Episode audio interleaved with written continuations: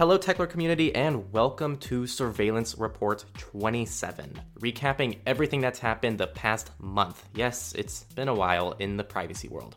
Today is a very special report because we're doing a special with a co host, Nathan from The New Oil.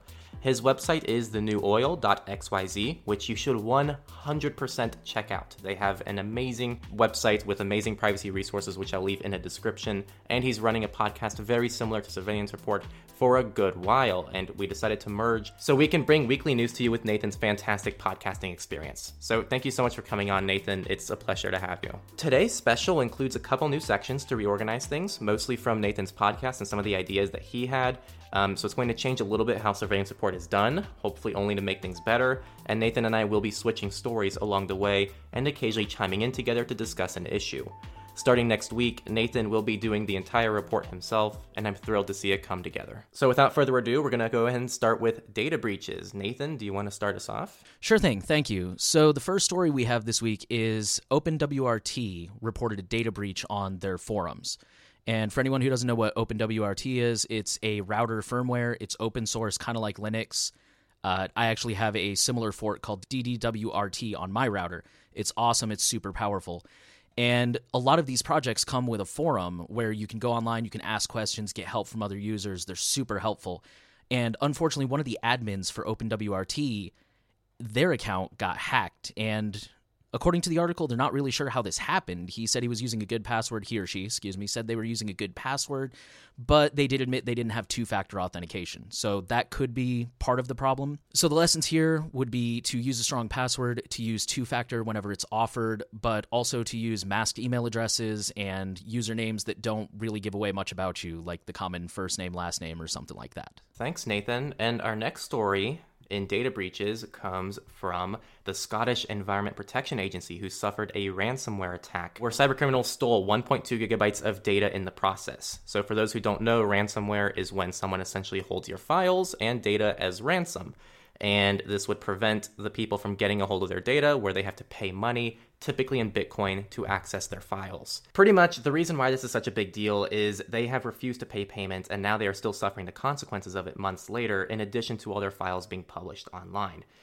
The, the, there's not really a takeaway for an end user like yourself, uh, unless you are affected by ransomware, but it, it is always a decision for you to make in regards to whether or not you pay the ransom. The best way to handle ransomware is to prevent getting ransomware, uh, checking for phishing attacks, really learning and educating how to use the internet and how to avoid the big common gotchas, like not clicking on obviously fake advertisements and also checking the emails in your domains to make sure you're not getting emails from anyone malicious. So, Ars Technica posted an article this week about a phishing scam that had a really interesting twist, and it was that the attackers, once they stole whatever information they were trying to get, they didn't secure it. So all the information they stole became open record, just kind of like kind of like most of the data breaches I talk about, which are unfortunately the result of unsecured AWS buckets and things like that. The reason I wanted to share it was because it just shows that you never know when your data will end up public. It could be a, a first first link in the chain, like again the unsecured AWS buckets. It could be the criminal. It could be like the last story where the criminal shares it on purpose. So I think this story just really highlights the importance of protecting your data and being careful what data you hand out in the first place, because once it leaves your hands, you have no idea where it'll end up. Um, our next article has to do also with ransomware, and it's pretty much talking about how ransomware victims that have backups are paying ransoms to stop hackers leaking their stolen data. A little bit of context ransomware sounds like it's the sketchy guy in his basement doing an attack. These are actually very professional attacks. If you go online and see some of these screenshots, there are actually like help forums and contact pages for these companies, and they even have review systems. So you can review if your attackers actually gave you back your data. Um, it's a whole marketplace. It's really fascinating. And there's two concerns if you're a company that was hit by a ransomware attack. The first is getting access to your files again. That's the first concern. And the second concern is making sure that the data that they stole isn't published anywhere. So, as always, Preventing ransomware is the best thing to do, and if you're not going to prevent it, at least perform consistent backups so in case you do get ransomwared, if that's a verb, um, then you at least have a backup of all your data. And our final story in data breaches this week a cybercriminal has leaked the data of 2.28 million dating site users, which is a lot. So, as I'm sure we all know, with the global pandemic, online dating is more popular than ever. A particular dating website called meetmindful.com suffered a data breach. And there's not a whole lot of details on how the attacker got in. And among the data included are real names, email addresses, city, state, and zip, even latitude and longitude, uh, body details, marital status, date of birth. Fortunately, passwords were hashed, but there's also Facebook user IDs. So, I mean, these criminals have everything they need now to identify every single user. I don't know if I'd go so far as to say don't use online dating because I, I get it, especially nowadays, but definitely like like Henry said a moment ago, just be careful what you put online because you never know when the wrong person will get access and it'll become public record. Uh, especially with dating sites, you never know if somebody's going to screenshot something and share it around. So just be vigilant and be careful what you put online in the first place. And as always, use strong passwords. It says here again that the account passwords were bcrypt hashed, and fortunately, bcrypt is one of the best hashes out there right now. But that still relies on you using a good password in the first place. Let's go ahead and move into the company section, and we're going to start off with a really big story that first started happening in December. There's a company called SolarWinds that provides networking hardware to a large number of companies. I believe the number was somewhere in the 400s out of the top Fortune 500 companies, in addition to numerous federal government agencies here in the US. And they recently found out in December that they had actually been hacked. Their network was accessed by Russian state hackers. Again, these were high profile Department of Homeland Security, uh, Microsoft, all these companies.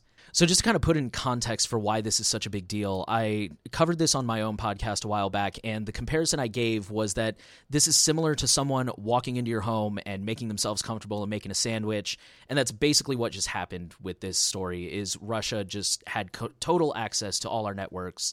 This was a, a really big deal. It's still developing, and it's still something the U.S. is trying to recover from, but very very big story that we should all be keeping our keeping an eye on as it continues to develop. And on a more individual level, so a lot of things happen in regards to Parler, deplatforming, and a lot of these different things we're going to talk about today. Let's go ahead and start with Parler and the riots. Uh, for those who don't know, I really hope you heard about this. There was a massive riot that happened at the capital of the United States. And pretty much the massive social media platform Parler, which advertises itself as being a freedom oriented platform was one of the reasons why they're able to track down everyone who was there. So Parler decided it was a good idea to keep metadata of all their images, all their text messages, everybody who was talking, and this is a recurring theme constantly in the privacy community. What we're seeing with Parler is people have pretty much taken all this data and all the all the metadata and put it together to form who exactly was at these riots.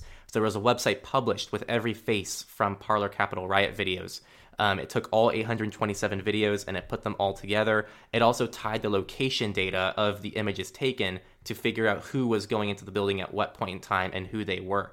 Um, generally speaking, you want to strip your metadata before you ever upload anything. Uh, as a side note, kind of a funny story, when the riots were happening, uh, I was running with some friends and I was telling them about how, hey, um, I wonder what the IT staff's going to have to deal with in, in the Capitol because theoretically they should assume every device has been compromised. And sure enough, a story came out saying that after the riots, the Capitol Hill IT staff face a giant security mess where they're kind of having to manage, and you just have to assume from a cybersecurity perspective, everything was compromised in that building. So, if you are a user of the app Signal, then you probably noticed about two weekends ago, I think it was at this point, it was out for about 24 hours. And to kind of recap why that is, WhatsApp is, or at least was, I don't know if it still is, unarguably the most widely used end to end encrypted messenger in the world. However, WhatsApp announced earlier this month that they were going to start changing the privacy policy. And fortunately, a lot of people actually read it for once and realized this is not cool and we're not okay with these changes. Add on top of that, that immediately after this happened, Elon Musk tweeted, use Signal. So, earlier this month, a massive exodus began from, from WhatsApp to platforms like Signal and Telegram were the two most popular that everybody jumped to. Signal was unfortunately unable to keep up with the sudden spike in demand and they crashed over the weekend. Again, this was last weekend. But fortunately, they were able to secure some new servers, get everything back up and running within 24 hours. As a result of this backlash, WhatsApp has actually decided they're going to delay the change in their privacy policy by three months. However, I think it's worth noting that's only a delay. So if you're a WhatsApp user, don't slack off on this because I I think this is my personal conspiracy theory. I think their hope is that by delaying it, you'll forget about it, you'll kind of get lazy, and you won't change. So, this is your opportunity to do your research and pick a better messaging app. Yep, it's also a good chance to share Signal with other people. There's no better chance to get people off of WhatsApp with all this story and attention coming onto them. Um, one, uh, I, I, did want to ask you, Nate, uh, how does it feel? Uh, one person tweeting two words accomplished more than millions of people after years. you know, I mean, the important thing is people are starting to take it seriously and they're starting to value their privacy. And I, I think even if it's Elon Musk, who uh, no no offense to him, he's not a cybersecurity expert or anything like that. But you know what? If he's getting people to value their security and their privacy, I'd call that a net win. Yeah, personally. I, I, agree. It's a net win, though it does hurt me a little bit inside that like people just woke up to the WhatsApp stuff as if it just happened when they've been doing this for years, and just because they're being a little bit more transparent about it, now everyone gets it. Yeah, um, Agreed. Big net win, though, that's for sure. So, next up, we're going to talk about browsers. Mozilla has announced a Firefox design refresh that might be coming soon um, to hopefully make Mozilla feel a little bit more modern, which I don't think it really feels right now. Um, Brave finally integrates with IPFS. Pretty much, IPFS is a protocol to help enable a decentralized web, and Brave integrating this really brings us into the mainstream. And it is amazing in regards to just getting it in front of people. And finally, Chrome. So, Chrome has upgraded to version 88, which is finally laying Flash and FTP to rest. Which I know, guys, like I played Ninja Kiwi, I played Bloons Tower Defense. Look, I get it. Flash is awesome, all right? But um, it's kind of a security nightmare, and it's been that way for years. And they've been saying that they're going to kill Flash for years now, and it never really happened. So it's nice that this is actually finally happening, and we can move away from Flash for, finally for good. I just got to say, uh, Balloon Tower Defense is definitely my guilty pleasure. Oh, which one's your favorite? Like this is this is an important question.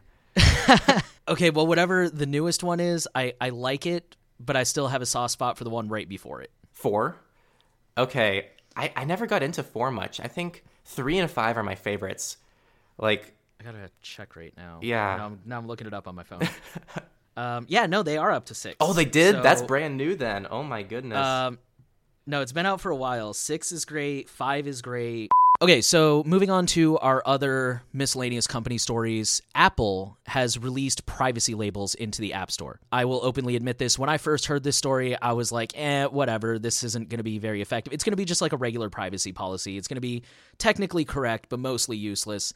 I stand corrected and admit that I was wrong. I when these came out, the same day they came out, I went to the App Store. I use iOS and I took a look at it and I was very impressed. So these are really, as you can see on the article here, the screenshot, these tell you data that is used specifically to identify you and track you, and data that is not used to identify you, and data that is used for diagnostics. And if you click on it, it even gives you a detail like what specifically, like you can see here in the screenshot, contact info. If you click on that, it'll tell you what they mean by contact info, your phone number, your email address, whatever the case may be. This is actually a really, really cool feature. I'm really happy that Apple rolled this out and I just hope that people will make use of it because it's very simple to understand and it's very comprehensive. Did you see that Google still hasn't updated their apps? it's been like over a month since Google's updated any of their applications so that they don't have to put this in. I've I've heard that that they they still haven't updated it and yeah, there's a lot of claims that it's because they don't want to disclose it. So next up, the company that processes payments for Amazon and Swiggy has reported a data leak of over 100 million debit and credit card holders. Um, this is pretty much what you'd expect. There was a breach from someone who's pretty much offering the infrastructure for Amazon, and this isn't really something you could control as an Amazon user. Even if Amazon implements tip top security, this isn't something that really concerns them, which also brings a, a, good perspective on things that even when you do trust a company, you have to remember that a company is also trusting your data with other companies as well. A good way to prevent this is as always, minimizing information. Uh, there's there are websites like privacy.com where you don't have to share your real credit card information. Um, you can always get a physical Amazon gift card in person with cash. That's actually my favorite way to use Amazon. You can pretty much use Amazon with zero personal information by shipping to an Amazon locker and using Amazon gift cards. You don't have to give them an email. You don't have to give them a real email. You don't have to give them a real name. You don't have to give them an address. You don't have to give them any payment method. It's pretty nice. And you don't have to worry about these breaches when they happen. On that topic, another data breach is the networking company Ubiquiti. So if you've never heard of Ubiquiti, they make networking equipment, routers and switches and things like that, that are designed to be enterprise level but extremely user friendly. So at this time, they're not certain what data exactly was exposed, but it could have included name, email address, uh, encrypted passwords. It could include phone number and regular address if you put that information into your profile. So the important thing here is to remember that anything connected to the internet is potentially risky. And again, that data minimization. You know, you've got to be careful what information you give people and if they really need that information in the first place. Another data breach happened with T Mobile, the cell company, that involved exposed phone numbers and call records that is pretty much it. That's that's the story. The best thing to do is to register for a cell provider that doesn't require any real information. Um, there are people who actually offer the T-Mobile service without you needing to go through T-Mobile and give them your social security number and register your entire identity to your cell plan. Um, these are prepaid plans. You can go to your local convenience store and get some there. Mint.com uses T Mobile. Nissan also suffered a data breach. No customer information, but interestingly, what was leaked was the source code for a lot of their apps. So, as I'm sure most of us are aware nowadays, cars are becoming increasingly digital and they've got. I believe they're called infotainment centers where, you know, it used to be just a radio, but nowadays it's got apps and it's got Spotify and it's got your navigation and all kinds of cool stuff. And of course, every company keeps that proprietary under wraps. Well, someone got a hold of it and leaked it. And let's see, it was from a Git server that was left exposed with default username and password admin admin. real real quick, do you listen to Darknet Diaries? I I've tried. I I'm going to be honest, I just I don't have time to listen and watch as many things as I wish I did. I totally in the same boat. I understand. Um, I I only get to listen to so many podcasts because I commute a long way for work. Uh, his latest episode, he interviewed a couple of former NSA cryptographers, and one of them revealed that literally the first hack that the NSA found was admin admin. People not changing the defaults. So 40 years later, here we are still struggling with this. While it's unfortunate, hopefully this will lead to possibly better secured apps now that security researchers can actually get their eyes on the source code and maybe they'll find weaknesses and report them to Nissan. But I think the real takeaway here is just remember to always change the default passwords. There's even if it's not admin admin, I promise you there's tons of websites out there that'll tell you the default password for routers and Alexas and whatever you can think of. So always remember to change your default passwords, especially if it's something that connects to the internet. Definitely. And on the note with uh, internet connected devices, Amazon's Ring Neighbors app exposed users' precise locations and home addresses. Uh, is there like a big surprise bell that we can use? like, who would have thought that this uh, internet connected devices that was known to have security problems would finally lead to some uh, personally identifiable information being exposed. I, I hate being the person to say the best solution is just not to buy these things in the first place, but that kind of is currently the best solution in regards to Internet of Things devices. Uh, you can either self host and develop something yourself, or you can just choose not to use these services that are just known to have security weaknesses and privacy concerns. Uh, do you have another prevention here, Nathan, or is that really it? I I think that's about it for most people. If you're tech savvy, I've heard that putting smart devices on a VLAN is good for security, but I mean, unless you really jump through some hoops, I don't think that's going to protect you from like location leaks and metadata and all the other issues with them. Yeah, so. yeah, it's just one of those things. Like, just don't use it. We talked about ransomware earlier, and Henry mentioned to be careful not to click on phishing links and things like that. This story is very similar to that. There's a huge problem right now with fake collaboration apps that are stealing data. So everybody's working home or working from home nowadays in light of the pandemic, and that means that now the IT network has to expand. They have to build VPN tunnels so people can connect to the work network, and they have to get everybody installed software on their home devices and stuff like that. And unfortunately, a lot of cyber criminals are taking advantage of that. So they're creating fake apps. The article doesn't really specify whether they're uh, knockoffs of like, you know, Microsoft Office or something like that, but they are apps that are publicly designed to improve productivity and collaboration and stuff like that. But in reality, it's just phishing and it's designed to get into your, your accounts and steal passwords and steal data and all that kind of stuff. So, first of all, it's best not to mix personal and work devices if that's a possibility. I know that's not an option for everybody, but be careful what you download. Um, run it past your IT department. If you think you found something that could be helpful for work, let your IT guys know, let them vet it, and just be careful what you put on your any device because once you download something, you're giving it a lot of power and control. So you need to be careful. And on the topic of workspaces, Microsoft Teams is coming under uh, increasing pressure because they are essentially tracking their employees in a very invasive way. You know, I'm personally mixed on this. I, I think there is a degree of, uh, like, when you work for a company, I do think a company has the ability to to handle certain things. But I think uh, let me let me kind of go through some of the things that are collected, and I think I'll let you make your own decision on if this goes too far. And it breaks down several different things, including chats, voicemails, shared meetings, files, transcriptions, profile details, including email addresses, phone numbers. There is a massive list you're going to see if you're watching the podcast in the video format. I think it is important to mention that even uh, if we were to assume this was a real world environment, like if you were at a physical office, would you be okay with your boss looking over your shoulder the entire time? I think that's a better analogy for this because people think, well, yeah, like the company is responsible for what you're doing on a work device, so it's only fair for them to be able to get this information. And while that's true, I also think that in a real physical workspace, people still have a little bit of individual privacy and trust inside an environment, which isn't quite possible when working remotely, and it's creating this environment where people are being tracked for every little thing they do. So, a former employee of the security company ADT admits that they hacked into over 200 cameras and spied mostly on naked women and couples having sex.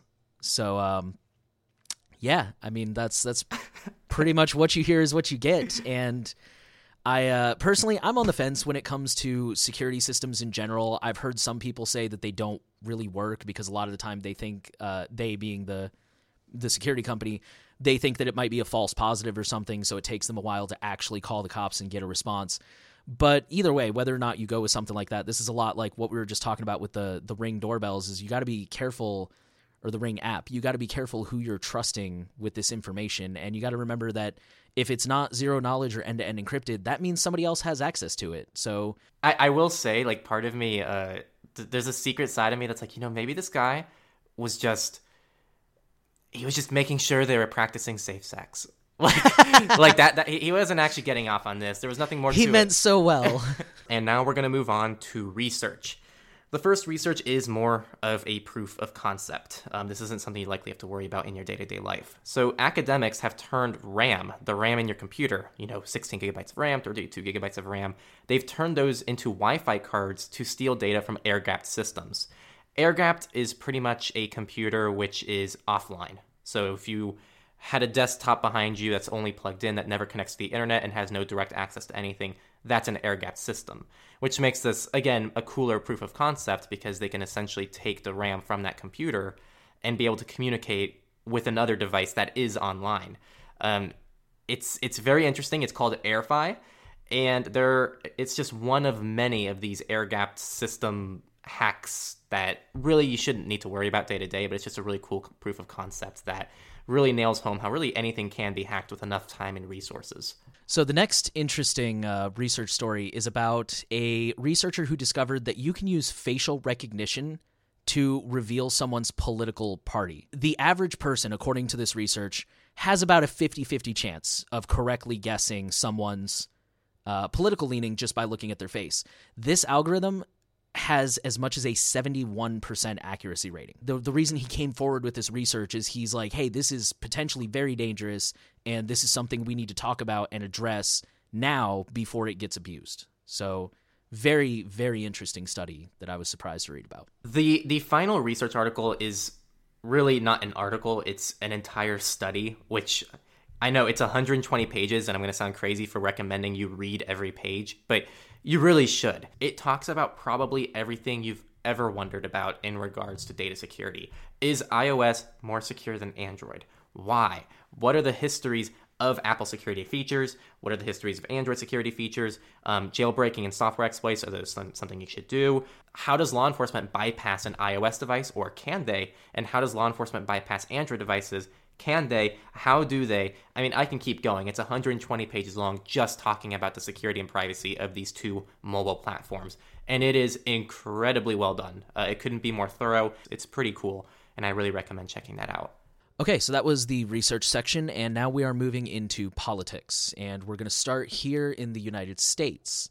Specifically, we're going to start in New York City. Number one is that the New York City Council has voted to prohibit businesses from using facial recognition without public notice. I think that's pretty amazing that they're forcing more transparency on businesses regarding things like that. Uh, I've spoken many times on my podcast about how facial recognition is just not quite reliable and not quite where we need it to be just yet. So I think that's great that they're pushing for transparency. The governor of New York has suspended the use of facial recognition in schools pending a study on facial recognition and its further consequences and you know just everything about it like i said facial recognition is not perfect and i think that's really awesome that the governor is saying you know hold on before we start using this let's go ahead and study it let's do some research let's make sure that we know what we're getting into we have evidence that yet another Muslim prayer app was tracking users and selling that data to specifically a U.S. contractor that works with the U.S. Uh, Customs and Border Patrol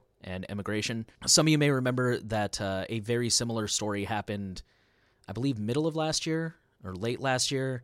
And unfortunately, this is just like that. You know, there's a, an app out there um, I am not Muslim, but I've, I've spoken to a few Muslims. Muslims are, from what I understand, required to pray several times a day and they have to face east towards Mecca.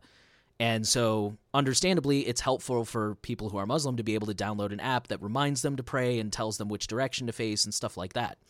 And unfortunately, those apps are selling location data, and the U.S., among other people, is buying it. Up next, also, the U.S. Defense Intelligence Agency has admitted to buying citizens' location data. So even if you're not that demographic, um, it doesn't really matter. I feel like I've repeated the story every surveillance report for the last five or six of them because this just happens almost every single time. Pretty much the way these work is you open an application, it collects your data, and that data can be sold and shared with third parties um, including the U.S. Defense Intelligence Agency. And by the way, this is a giant workaround because in the Constitution, the US government can't start tracking location data of its citizens. And they can't do that without a warrant. Yeah, and you know it's it's exactly like what you were saying about uh, Amazon and how they're using a third party processor. Unfortunately, a lot of apps that use your location and they may have a good reason for using your location, like the Muslim one, but a lot of the time they don't have the infrastructure to support location features by themselves, so they have to rely on this third party and the third party is the one that's selling this data. Our next story is about schools using FBI grade phone hacking technology. And unfortunately, this is something that's becoming more and more common. Schools are in- integrating a lot of surveillance technology. And I, I understand it. I, I don't say I approve of it, but I understand the value in being able to use facial recognition to identify who should be on campus and who shouldn't. Or I do believe that this technology needs to be very heavily restricted, heavily monitored, and we just need to be aware of what they're using. Next up, whether or not you you're happy about it, we have a new president in the United States. And part of that means that we're going to have a new FCC appointment. Uh, we get to replace the most hated man on the internet, uh, Ajit Pai, with uh, Jessica Rosenworcel. I really hope I pronounced that right. Um, but she's been pro net neutrality for many years, so a lot of people are rejoicing that this is likely a big win in regards to net neutrality and the open access to the internet. Okay, moving on to international stories, we're going to head over to Nigeria, where Nigeria, the government is now ordering mobile users to link their phones to their ID numbers. So, from what I understand, these ID numbers, it's a national ID number similar to how here in the US we have like a social security number. So the reason this is going to cause problems is that according to this article from Bloomberg, only 41.5 million Nigerians have a national identity number.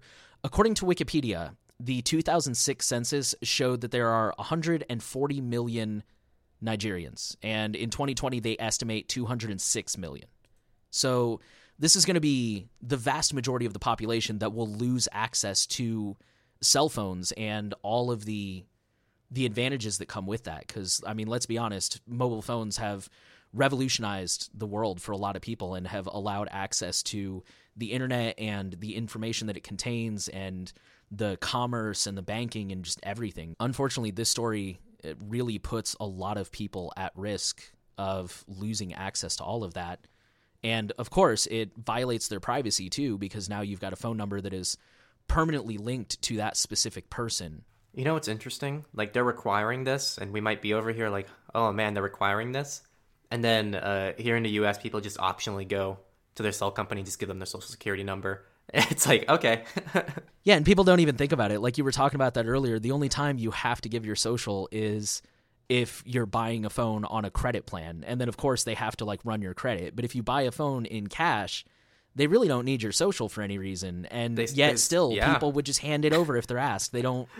They don't stop and be like, "Does this person really need this?" All right. So up next, contact tracing has been something that we've talked about for almost a year now. Man, uh, time flies. So the Singapore police uh, pretty much has announced that under the country's criminal procedure code, the Singapore police force can obtain any data, including information gathered by contact tracing used inside their country. Um, this is a concern because contact tracing has always been promised to be used for only uh, health purposes to try to keep people safe. And now there's a possibility that this contact tracing data can be used for criminal investigations, which is already, you know, it's you know that seems fine, right? I think most of us can be like, okay, like it's a criminal, it's a criminal investigation. They're using public data for the most part. It's whatever. The problem is it's a slippery slope, right? This originally was just for health data. Now it's for criminal investigations. What's next that it's going to be used for? On a slightly different note, in New Zealand, their central bank data system was hacked. The bank was accessed through Reserve Bank of New Zealand. It's a third party they used to share files and store files in the cloud. You know, it's just again, it's a reminder that once you hand over that data, it's you don't know what they're going to do with it. You don't know what third party systems they use. Okay, and that was the end of politics, which brings us to the FOSS section, free and open source software. So, first off, we're going to talk about an article from Tech Republic where it says that out of 1,200 FOSS contributors, many open source developers say that securing their code is a low priority. Uh, the exact headline was Soul Withering Waste of Time. Very colorful. Is just a reminder that open source is definitely better and superior, in, in my opinion, but it is important to note that open source does not automatically equal totally secure or totally private. Open source literally just means that the source code is visible. I mean, uh, the example I like to use is malware. Once a new malware gets discovered, then researchers they have their own GitHub type website where they'll post it and other researchers can pull it and pick it apart and run it in a sandbox and technically that is now open source but it's still malware. So it's important to remember that open source is better but it's not automatically safe or private by design. All right, if you are a Linux Mint user, uh, version 20.1 is now available, and it is a long term support release. So, Mint is a very popular version of Linux. It was the first version that I used to cut my teeth on. It looks very similar to Microsoft uh, Windows XP. Super user friendly, very awesome. I totally recommend it, especially if you're new to Linux. And the newest version is now out, the first stable release, 20.1. Um, that's pretty much all there is to it. Linux Mint is up to date, and now Wine is too. So Wine's a compatibility layer to allow some Windows programs to run on Linux, and Wine is now in version 6.0 with 8,000 changes. Um, I'm sure it's not that as extreme as it sounds, but they are on a new major release. Um, and it's pretty exciting to see these kind of things come out. It's how some people can even run Photoshop on Linux directly, though um, it has some iffy support, as you can imagine. Um, but it's kind of cool. It's always nice to see these updates, and yeah, Go on. Google has released details about some bugs that were present in Signal, Facebook Messenger, Google, even uh, FaceTime, if I'm reading this article correctly. The good news is they've all been patched. Remember to keep your stuff up to date. And just as always, assume anything you put in digital format is public record, even if it's something like Signal, which is world renowned encryption, just still, you got to be careful and you got to be vigilant. And the final article this week in regards to the open source community is there has been a new botnet called Freakout, which works on Linux systems that are running unpatched software. So before we even get into this, remember, keep your software up to date, just like Nate just said for that last story. Just remember that just because you're on Linux, doesn't mean you're fully secure and you're bulletproof um, to the core because you're really not. And now we are down to our final category, which is the misfits. And it's also going to have this time around kind of a secondary category at the very end, which includes guides as well. And those will be covered by Nathan. Uh, to start with the misfits, Amazon has decided to release a product which scans your body to make perfectly fitting shirts. It's called the Made for You page. So, pretty fun stuff. Up next, this is um, kind of a pretty new area. We've already talked about car security and privacy a lot on our YouTube channel. We even talked about the Nissan thing today there's a lot of data that cars collect, and it's actually now been used in some criminal investigations, including when people buckled their seatbelt, when people started the car, what the phone saw, when the phone was plugged in. These are all things that your car has access to, and it actually keeps a log of this information. So it's important to realize that cars are collecting pretty much the same kind of data that you'd expect your phone to be collecting. Up next, a very interesting story came out where hackers have threatened to leak plastic surgery pictures. They pretty much, as you'd expect, they got into a system, they got before and after pictures of people who got plastic surgery, and they threatened to leak them. That's pretty much it. It's pretty, um, one of those new situations we probably didn't think of that would happen. Our next story takes us to the UK, back to the world of online dating. And police are warning of extortion attempts in online dating scams and chats be careful what you put online. If you meet somebody online, you know, sending not trying to be graphic, but like sending nudes is a thing that people do sometimes nowadays and that's totally up to you if you decide to do that, but just be aware that some people you really don't some people, yes. Um, you know, just the the point is to be aware who you are are sending that to and that y- you probably don't know them that well and they may not be a trustworthy person and you don't know if they're going to screenshot that and share it around. That specifically was from the UK, but I think that applies to anyone. So, last but not least, we got a few guides here. Uh, from ZDNet, we have a guide on how to secure your Google account. Unfortunately, I, I think a lot of us, even in the privacy community, have to rely on Google in some form or another, either to use YouTube or maybe we just have that Google account we had for 15 years and it would be irresponsible to delete it. So this guide talks about making a strong password, using two-step, uh, recovery codes, stuff that really can apply to any account. And on the topic of two factor, ZDNet also posted a guide on how to use two factor. If you're new to two factor or you're curious about it, that is a great guide to read. ZDNet posted an article arguing that it's not enough to spread awareness about security, it's time for leaders in security to change their behaviors and basically set the example. And I wanted to share this article because I don't think personally that that applies just to the big names and the leaders.